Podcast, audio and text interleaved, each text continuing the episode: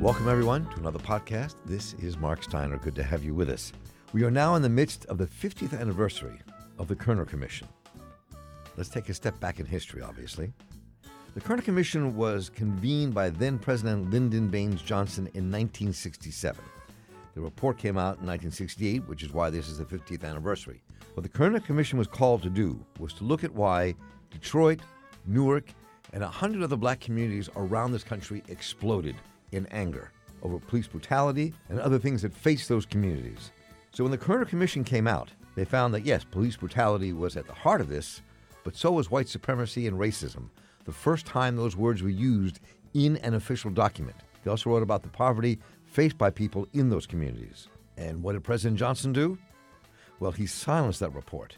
He refused to release that report because he was in the middle of the war on poverty and the war in Vietnam, and felt it was attacking him for not doing enough and continuing the war in Vietnam.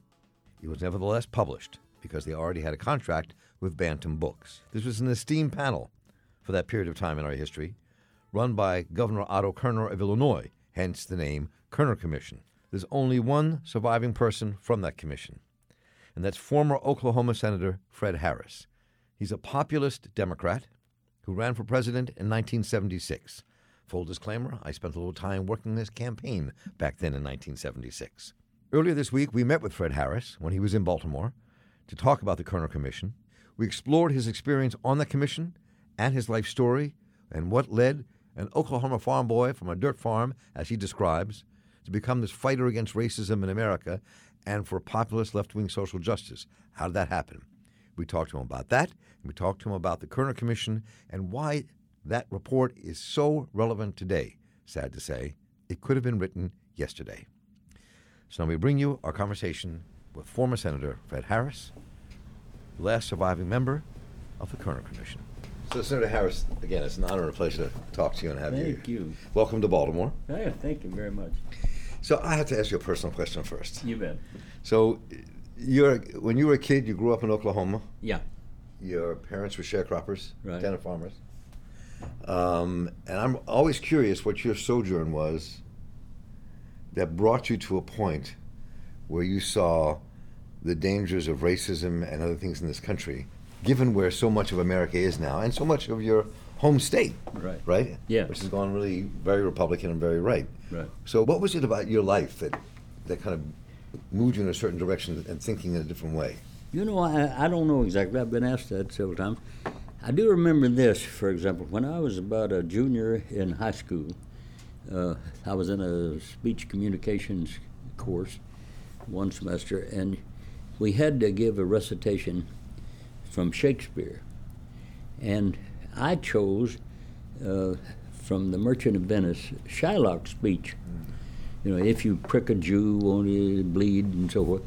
And I didn't know what a Jew was. Down there in Walters, Oklahoma. And so I changed it to Negro. Huh. Now, in my little hometown of Walters, Oklahoma, about 1,500 population, no black people lived. I think at one time it was against the law. At any rate, but there in a nearby town, the Temple, there were black people. And I knew, some way, the news or whatever, that they weren't treated properly.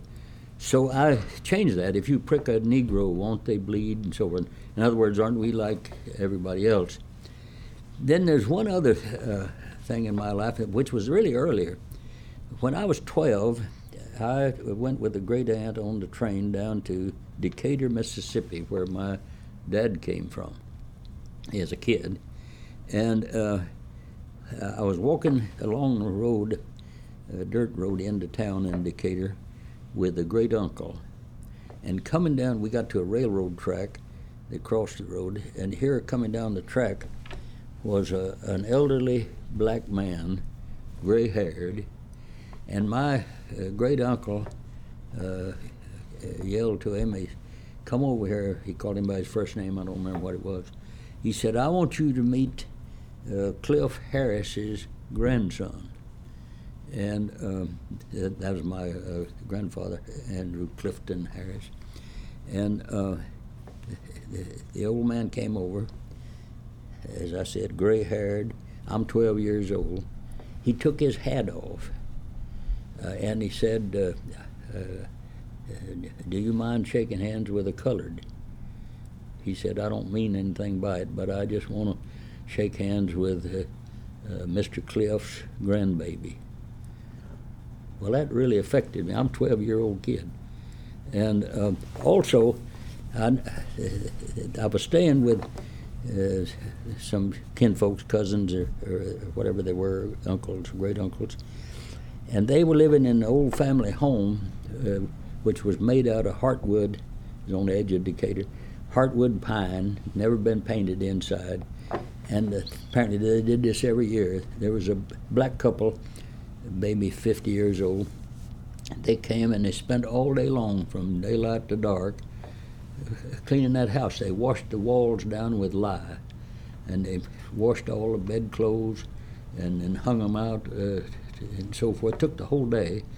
And my kinfolks paid them with a jar of green beans, home canned jar of green beans, and a bucket of blue ribbon molasses, cane syrup. That was what they got. And I later, when I've told that, as I have, I said they didn't know that that was why they were working for 25 cents an hour. And I saw that when I was 12 years old. So all of that, I think, must have affected me. And, of course, when I went to the Senate with Robert Kennedy, I was on Abe Rebkoff's subcommittee that was studying urban problems and so forth, race and poverty. And all that was behind me by the time we got around to creating the Kerner Commission. Yeah, the Kerner Commission. So in 1967, there were rebellions and riots in Detroit and Newark and other cities in America, and President Lyndon Johnson decided to form this commission. Right. And you were appointed to the commission, right? That's right. Well, the commission, I always forget the name for some reason. The National Advisory Commission on Civil Disorders, the Kerner Commission, named after Otto Kerner, the governor of Illinois, who was chair of that commission. Correct. So you spent a year putting this a report together. Well, we were appointed July the 29th of 1967, and we reported, our final report was supposed to be on March 1st, 1968, although it was leaked to the press, and it came out a day early. It came out on the 29th of February. So, I mean, I'm curious, that report was pretty, I remember when it came out. Yes. And we'll get to the heart of it in a moment, but it was a very damning report about the race and poverty in our country and the state we were in. And we'll get to that in a moment. But I'm also curious about, again, I mean, this, for you, the commission was made up of mostly white men except for two people, right? Roy Wilkins, head of the NAACP, and Senator Ed Brooke of Massachusetts, who was a Republican, African-American senator. So, I mean, I'm really curious about the dynamic inside, and again, for you, as you began to peel back the layers of this onion of race and racism and poverty in America. Right. I mean, you must have learned a lot. Some of it must have been absolutely dumbfounding and shocking as you were going through it. Well, it was, I already knew these things, but it really brought them home more. We put faces on people. For example, we first held 20 days of hearings, about 140 witnesses, I think, from all the way from Dr. Martin Luther King to J. Edgar Hoover, hearings in Washington. We hired a great staff, and they went out all over the country to the riot cities, and they did interviews and so forth. And we, the commissioners, there were 11 of us, divided up into teams and went ourselves to the riot cities. And my team, it was me and Mayor John Lindsay. We'd hit it off. From New York City. Yes, from New York. Liberal Republican mayor of New York City. Yes, we had totally disparate backgrounds, but... Really disparate backgrounds. Yes, right away we... Silk stockings, no shoes. Exactly, there you go. Right away we hit it off. We knew we were similarly motivated and wanted to really get at the deep causes. And so we were a team all the way through. We really led the operation of the commission. But anyway, going out in the country, first we went to Cincinnati. And it took our staff more than a week to get a group of young black men and women. These are educated, professional people, not the kind of people who were involved in the riots. They didn't want to meet with us, but finally set up a meeting. And they wouldn't shake hands. None of them would shake hands with us. They wouldn't even look at us. And they all said, one way or another, I don't want to be here. This is a waste of time. You white politicians are not going to do anything. You're just like those racists, Lyndon Johnson and Hubert Humphrey. And John and I, he being the mayor and me having been in the Ribicoff Committee looking into urban problems, we were not shocked to know that there was that kind of alienation and hostility in the country and on the part of black people. But really, this was a very sobering kind of experience. We went out on the street in Cincinnati, where the riots had occurred, accompanied by an anti-poverty worker, a local guy. And we ran onto a group of idling young men, young black men, on the street corner there. And they were typical of the people who had taken part in riots. And John and I were in suits.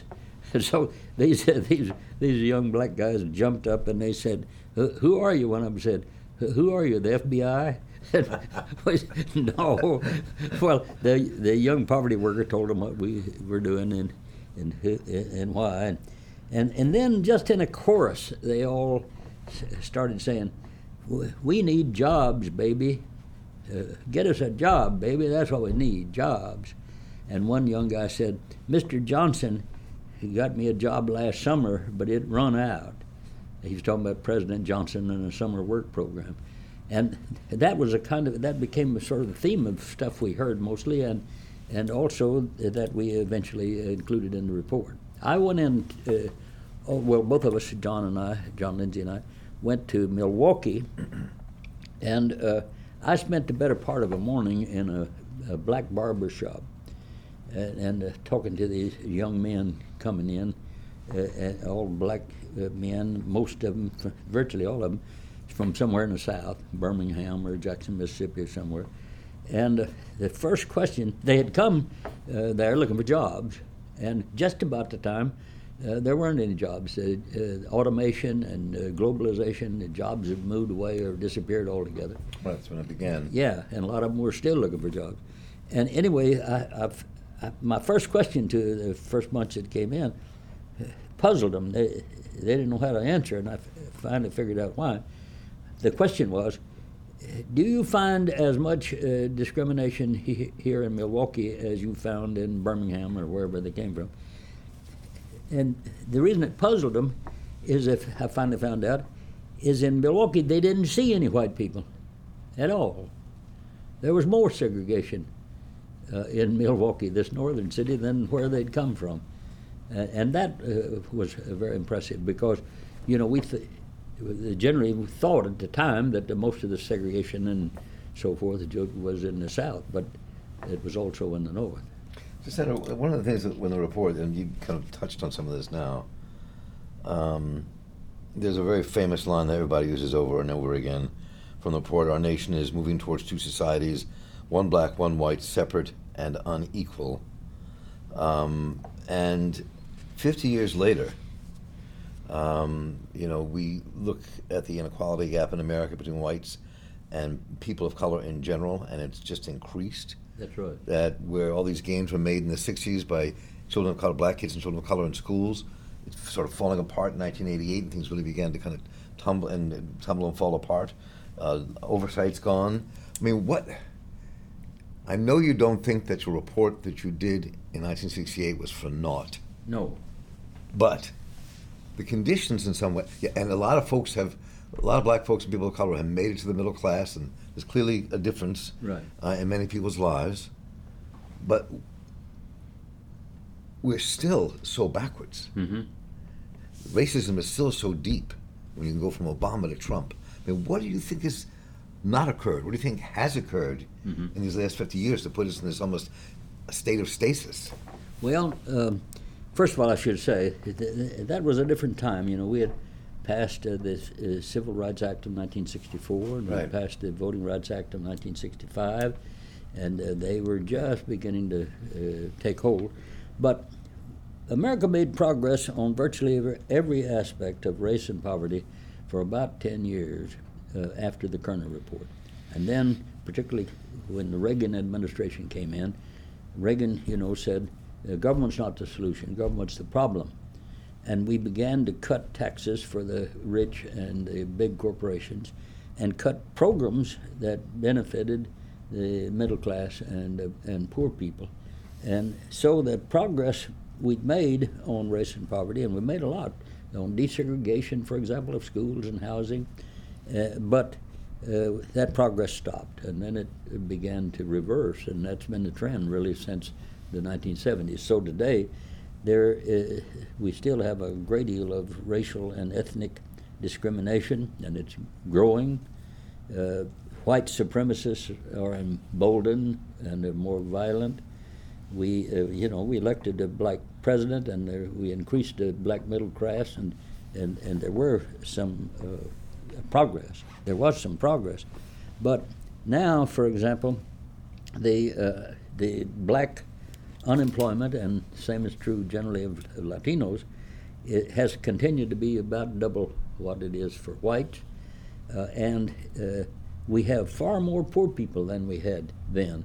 The percentage of poor people has stayed about the same while our country's population has grown, but we have millions more poor people now, and more of them are in desperate poverty, deeper poverty, harder to get out of.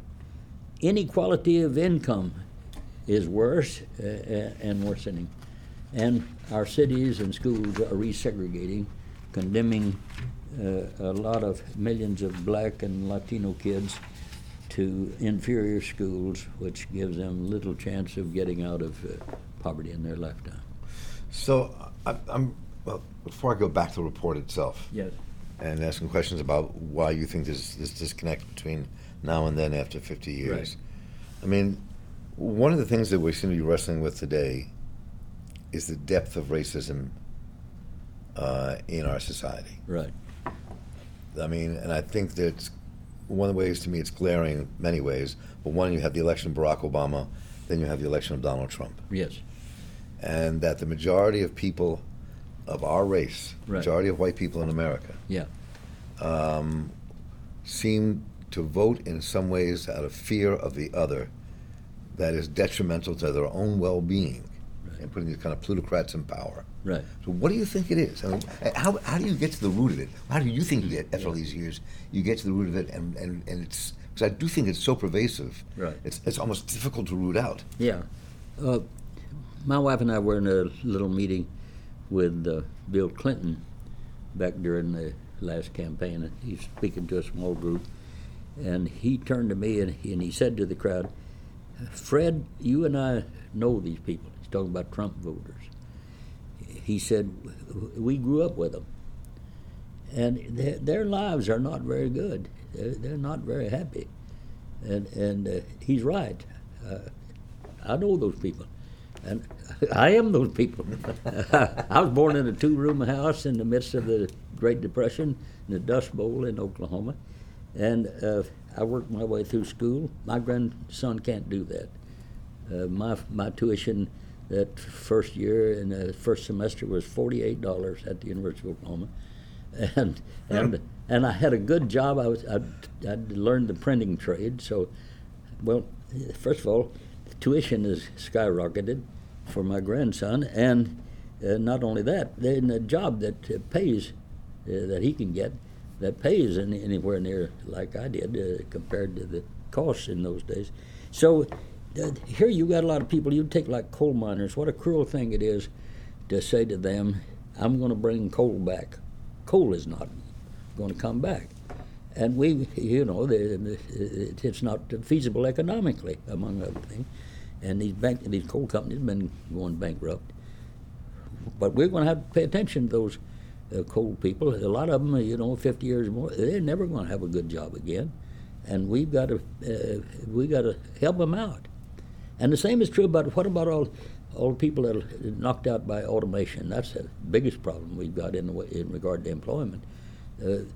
Even coal, if coal came back, you'd have only one job where there used to be five because of all this automation and so forth. And that's true in industry. We've got a lot of manufacturing plants and still, but they don't have the kind of employees that they used to have. We've got to, for people like that, we've got to continue to pay attention to them. As I said, you're 50 years old, you've lost your job in a steel mill or whatever, you're probably never again going to have a really good job. We've got to help train them to where we can for more modern jobs that'll help them make a living. But where they can't get jobs or can't find jobs or can't work, why, we're going to have to see that they have some income. We're not going to let them starve. Well, back in the 60s, when we were making progress on race and poverty, and we made a lot of progress on poverty under Lyndon Johnson with that anti-poverty program, those were days when the economy was growing and we were near full employment. And that, you know, you didn't have this kind of clash. Now, you've had all this terrible recession, and we have the economy hasn't been doing that well. It's beginning to grow nationwide, but the distribution is awful. It's not. It's mostly going to the top, this income. And so if you're a person that's lost your job or you're not making enough money to live on, like a lot of those Trump supporters, you don't probably only have a high school education or less. You're not going to be able to get one of these better paying jobs. And it's really easy for somebody to demagogue and say, well, the cause of your problem are these undocumented immigrants, or black people, or these Hispanics, these Mexicans that are coming in here. And that's, you know, those kind of cross-cutting issues are really tough. And I understand them, and I don't know whether we could ever convince people that, and I hope we can, that the problems of blacks and Hispanics, for example, are just the same as for these white people that are out of work or whatever, or not making enough income.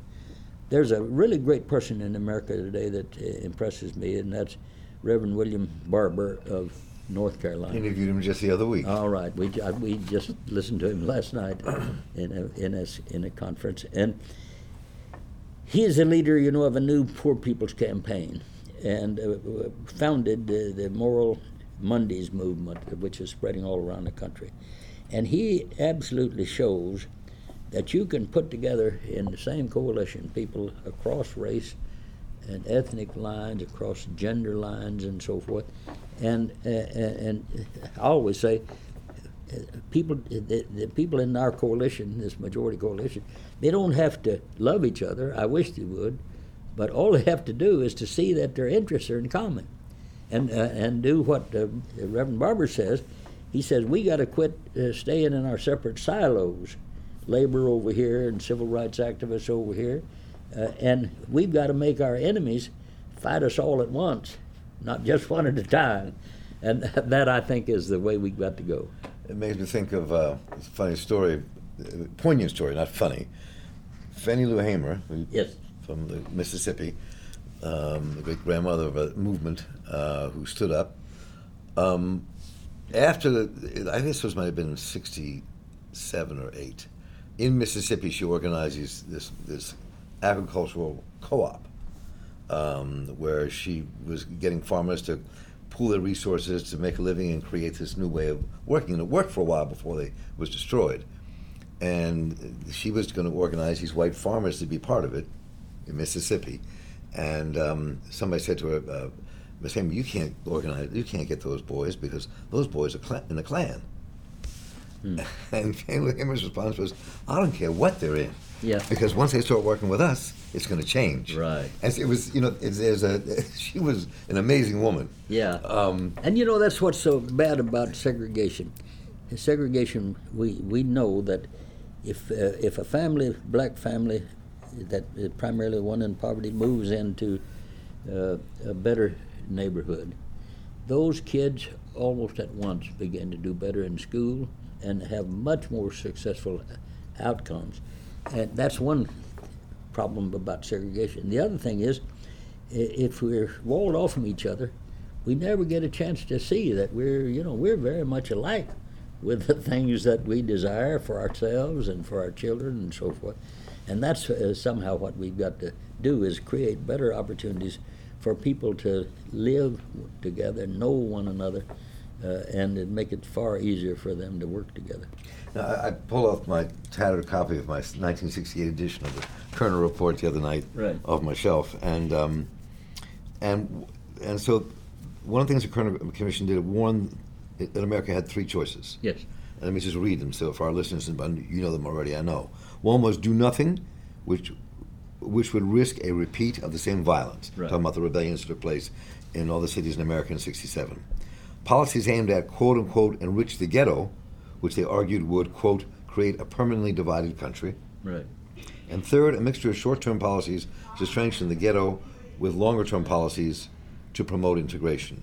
So, and the report also blamed violent outbreaks on the federal and state governments ignoring the plight of black folks in America, and mainstream media ignoring them. So here we are 50 years later. What I just read could be written now. Yes. You look at the Kerner Commission report and you pull pages out. I mean, you take from pages. Right. They could have been written in 2016, 17, 18, Ferguson, Baltimore, anywhere. Mm-hmm. I mean, so what do you think? Why do you think we haven't been able to learn from what you all discovered then? Well, we did learn. And why couldn't we implement things to make the change permanent? Well, we did make a lot of changes for the better, but then the conditions changed, and the basic thing is around inequality of income and wealth. Black people out of this last recession, the average black person lost all the wealth they had, which was their house, and they've been tricked into a bad mortgage and they lose their house. That was all the wealth they had. Well, the inequality of income is a really insidious thing, because it gives the opportunity to the demagogue to prey on those people and say your problem is not the system, or it's not the bankers, it's not the rich people, it's not the corporations. Your problem are these black people, or your problem is all these undocumented immigrants coming in here from Mexico. And so that's why in our new book that I co-edited with Alan Curtis. Oh, yeah, I haven't read it yet. I just got the book. Yeah, Heal Our Divided Society. We say, first of all, we've got to really follow Keynesian economics and infuse some stimulus into this economy. There are a lot of money, I mean, there are a lot of jobs that need to be done. We ought to invest in ourselves, in roads and bridges and schools and child care and alternative energy sources and so forth. And that ought not only would provide jobs for individuals who need jobs, but it also would stimulate this economy, so you don't have this awful friction and conflict between the people that have a job and those that don't have a job. Do you have hope that we can do that? I do. I'm a kind of an optimist, always. I know that. And I would say for several reasons. One is that if you look back at the civil rights movement led by Dr. Martin Luther King Jr. and John Lewis, who I think is a living saint, and others, the times were tougher then than they are now for them. Jim Crow's, those were laws, not just practice, and the harshest possible racism that they were fighting. But they, against all odds, they resisted and persisted and ultimately prevailed. And that gives me heart. Also, the polls all show that a majority of people in this country support all of the things we recommend. Jobs and training and education and living wage and health care for all and so forth. Those are popular things if you just get the word to the people and get them organized. The third thing is, that makes me optimistic, there is greater activism in this country right now than I've seen. With, for example, new organizations like the Women's March and Black Lives Matter and Indivisible and so forth. And then lastly is the example of people like, well, first the example of Dr. King. But before he was assassinated, he was leading a Poor People's Campaign, which the slogan of which was jobs and freedom. And he was killed in Memphis. He was in Memphis because he'd gone there to back, support a multiracial garbage workers strike. Well, that's what William Barber is showing us, that we've got to lock arms together, people with the same economic interests particularly, and interests in human rights and equality. And those are our common interests, and fight on them together. And I'm encouraged by Barber. Oh, I am too.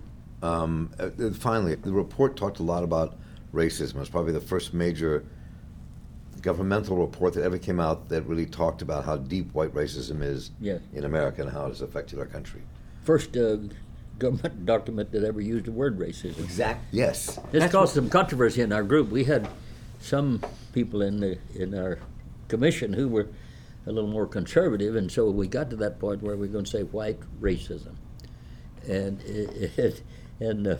you know, there are people, they're more used to saying intolerance or prejudice, discrimination or prejudice. You know, so well, let's just call it what it is, and I think that was a 6-5 vote we had on some of the toughest votes. The other one was where we had a 6-5 vote was. You know, Lyndon Johnson thought that these riots were the result of a conspiracy.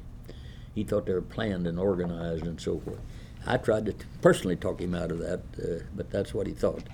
And so we got to the point where we said there was no conspiracy, that these were not organized or planned riots or violent protests, that the conditions of wretched poverty and harsh racism and hostility to the police, which was based on reality, was such that the climate in these black sections of the cities was such that any random spark could set them off, and that's what had happened.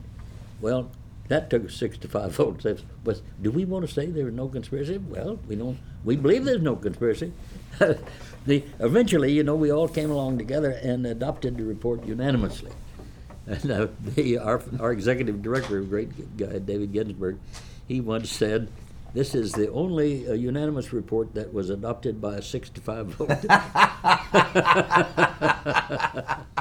Well, I mean, I have to ask this one quick question. So, how did you all feel? How did you feel when President Lyndon Johnson decided to squash the report? Yeah, he didn't squash it. He just didn't receive it. That's what I'm saying, right. But we made sure he couldn't squash it. We made a deal very early with Bantam Books to bring out a pocketbook edition, a paperback edition of this report. That's the one I still have on my shelf. That's right. So there wasn't any way it could be suppressed.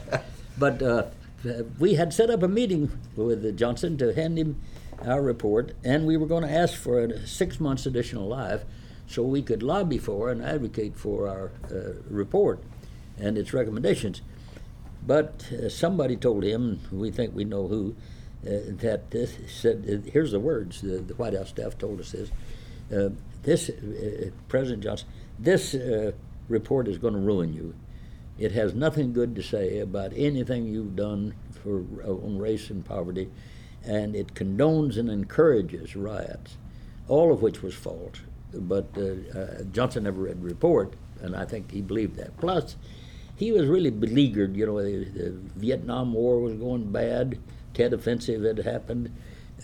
He was in bad shape in the primary in New Hampshire, and worse in Wisconsin and elsewhere later on. And here we come with this report. I've heard a telephone call he made to Richard Daley, the mayor of Chicago, and he says something like this, "Dick," he said, "I appointed this commission to look into the riots, and they spent $2 million with their investigation, and now they want me to spend $80 billion to do something about it, and I don't have the money. He said, I've also heard a telephone call he made to Richard Russell, who was the chair of the Senate Armed Services Committee. I'm from Georgia. He really sounds depressed. He says, Dick, he says, I can't win this war, and I can't get out of it.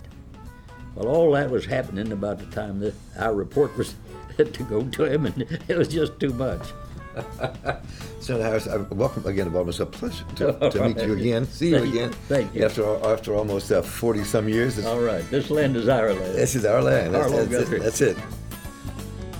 Thanks for listening to our podcast. This program was produced and edited by Calvin Perry with assistance from our intern, Nora Belbidia.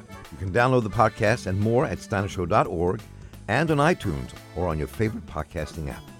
Find us on Facebook, Instagram, and Twitter by searching for The Mark Steiner Show. And please let us know what you think. Write me at mark@steinershow.org. We'll be back in a couple more days with a brand new podcast.